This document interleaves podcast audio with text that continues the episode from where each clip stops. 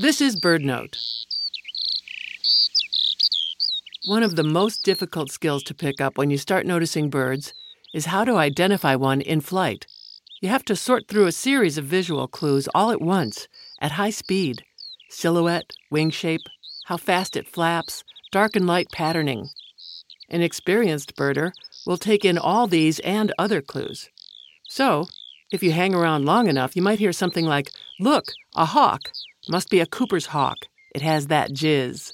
In other words, it has all the telltale signs. But where did this bit of birdwatching slang originate?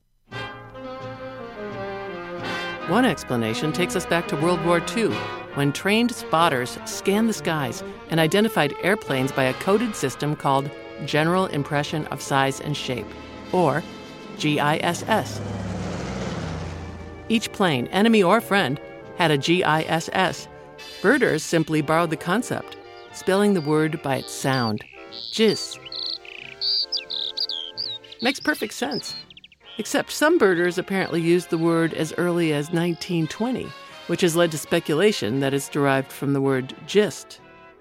Whatever the origin, getting a general impression of the size and shape is a good start for identifying a bird in flight.